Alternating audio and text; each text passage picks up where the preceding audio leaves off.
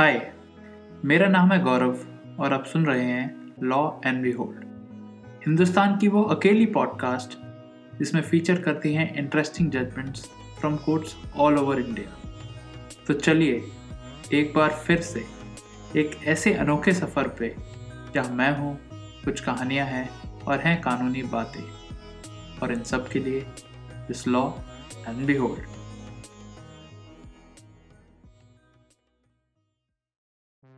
साल 1995 महाराष्ट्र में जयश्री की शादी हुई शिवाजी चिंटप्पा पाटिल से। उनके दो बच्चे भी हुए, मगर एक प्रॉब्लम थी। शिवाजी को शराब की लत थी, और इस कारण से वो कभी कभी जयश्री की पिटाई भी करता था और उसे फोर्स करता था कि अपनी माँ आनंदी बाई से पैसे लेके आया करे। जयश्री और शिवाजी चिंटप्पा पाटिल रहते थे शिवाजी के भाई रामचंद्र चिंटप्पा के साथ एक ही घर में। मतलब रामचंद्र चिंटप्पा उसी घर के एक दूसरे हिस्से में रहते थे। 23 मार्च 2003 को जयश्री और शिवाजी सोने गए। 24 मार्च 2003 की सुबह रामचंद्र अपने भाई शिवाजी को आवाज़ लगाते हैं कि चलो उठो, खेत में चलते हैं, जवार की फ़सल को काटना है। शिवाजी दरवाज़ा खोलते हैं और कहते हैं कि वह नहीं जा सकते। और कहते हैं, जयश्री ने लटक के सुसाइड कर लिया है। एक रामचंद्र शंकर होते हैं जो कि शिवाजी और रामचंद्र चिंटप्पा के घर के पास ही रहते हैं। रामचंद्र चिंटप्पा इन्फॉर्म करते हैं रामचंद्र शंकर को कि ऐसा मेरे घर में हो गया है। रामचंद्र शंकर जाते हैं विलेज पनुम्ब्रे जहाँ पे जयश्री की माँ को बताया जाता है कि उनकी बेटी की मौत हो गई है और बाकी रिश्तेदारों को भी बताया जाता है।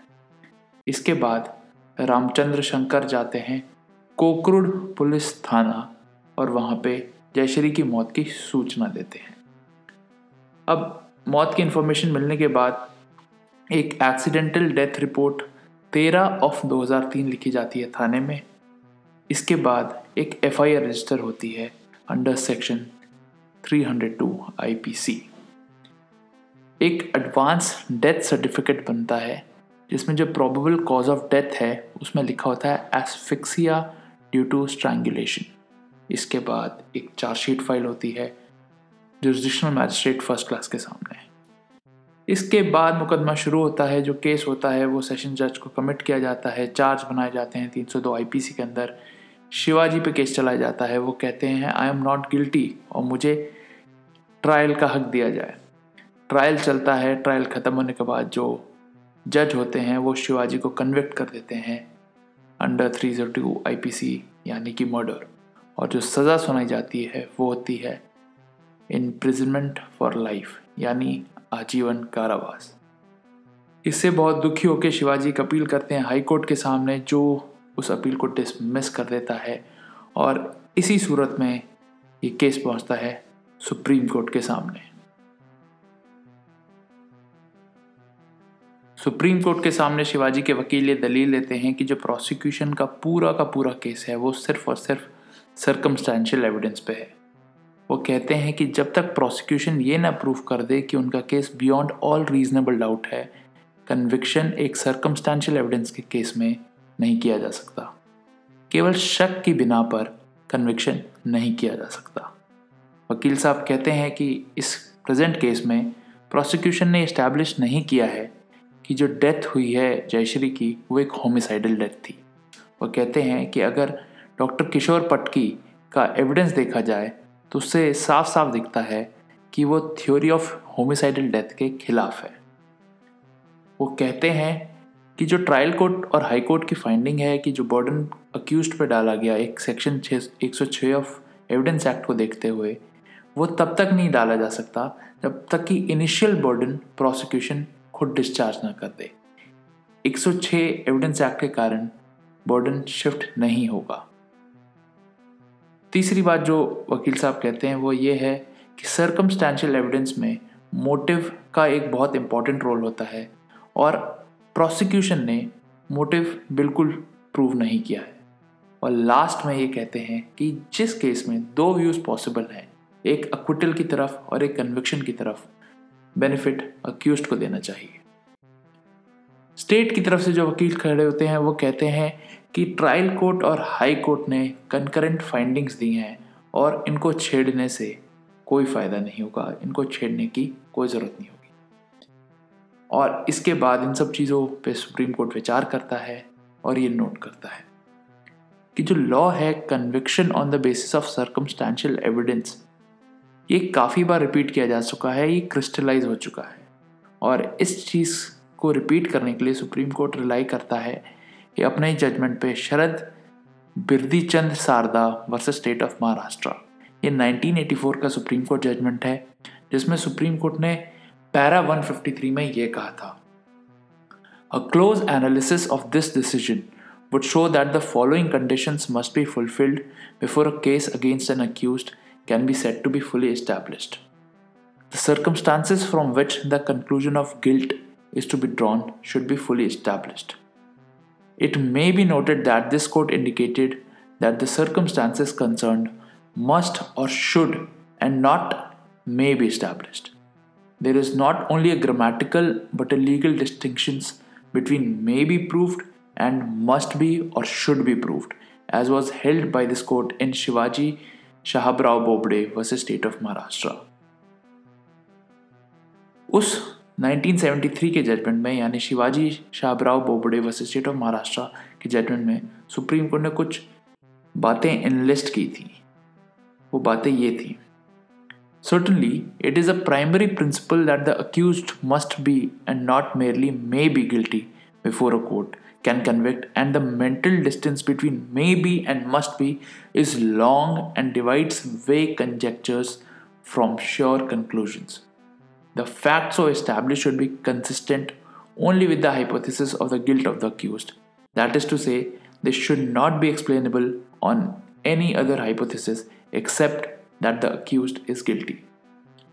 The circumstances should be of a conclusive nature and tendency they should exclude every possible hypothesis except the one to be proved.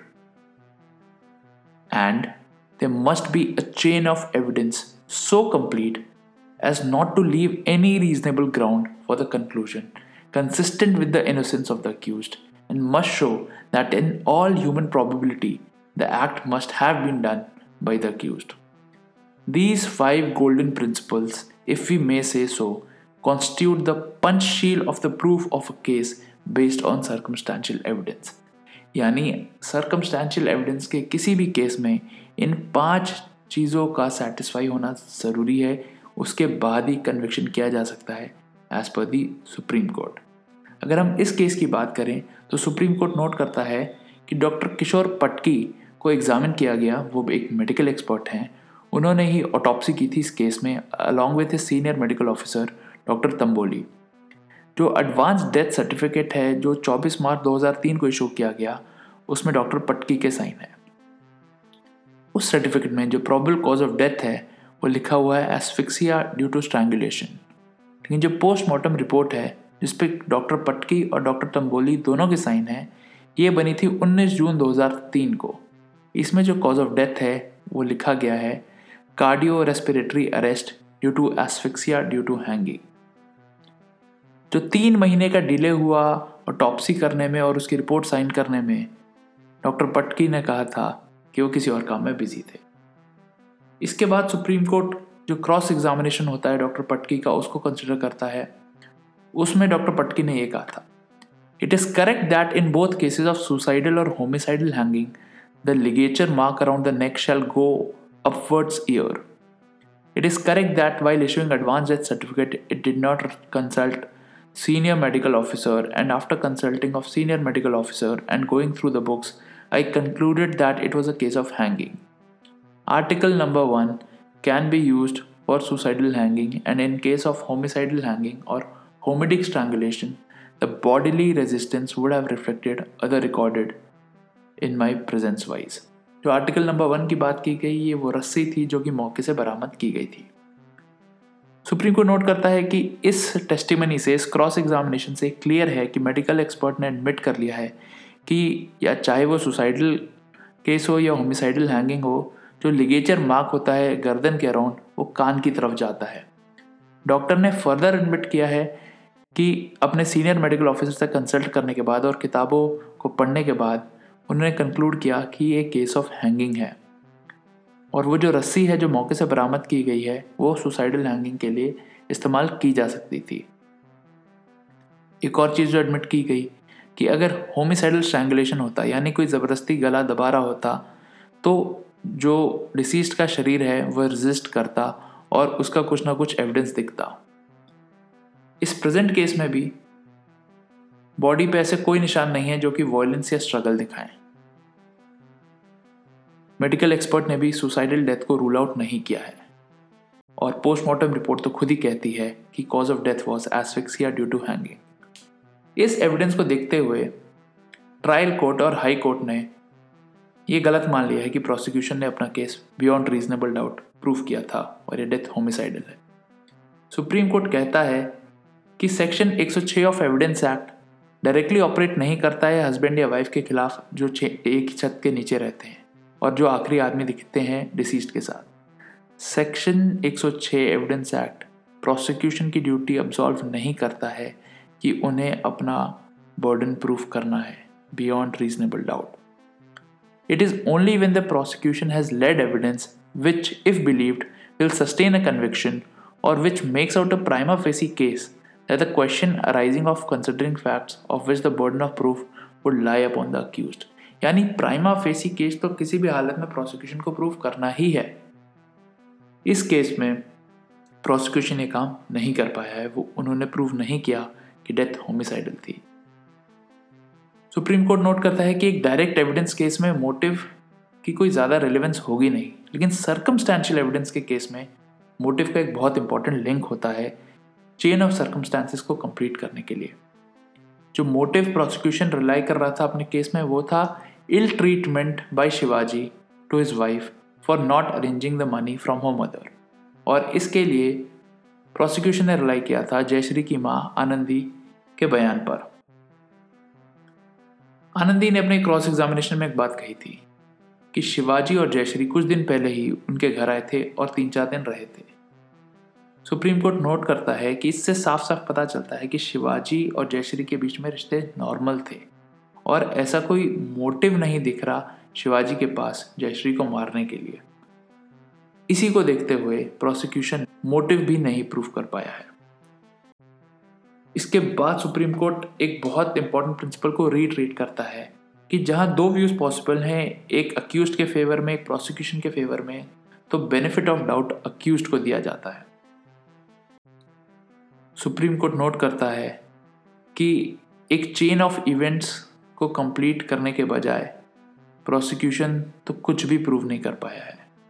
और इसी को देखते हुए जो कन्विक्शन है ट्रायल कोर्ट का और हाई कोर्ट का, उसे सेट असाइड किया जाता है। शिवाजी को सभी चार्जेस से रिहा कर दिया जाता है और बोला जाता है कि इनको जेल से तुरंत निकाला जाए, जब तक कि इनकी किसी और केस में ज़रूरत ना पड़े। बताइएगा आपको एपिसोड कैसा लगा?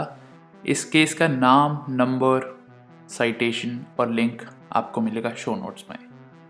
इसके अलावा फ़ीड स्पॉट ने फीचर किया है लॉ एंड बी होल्ड को in India top twenty legal podcast इस लिस्ट को देखने के लिए आप जा सकते हैं हमारे शो नोट्स पर। इस हफ़्ते के लिए इतना ही। अगले एपिसोड तक take care and have a great week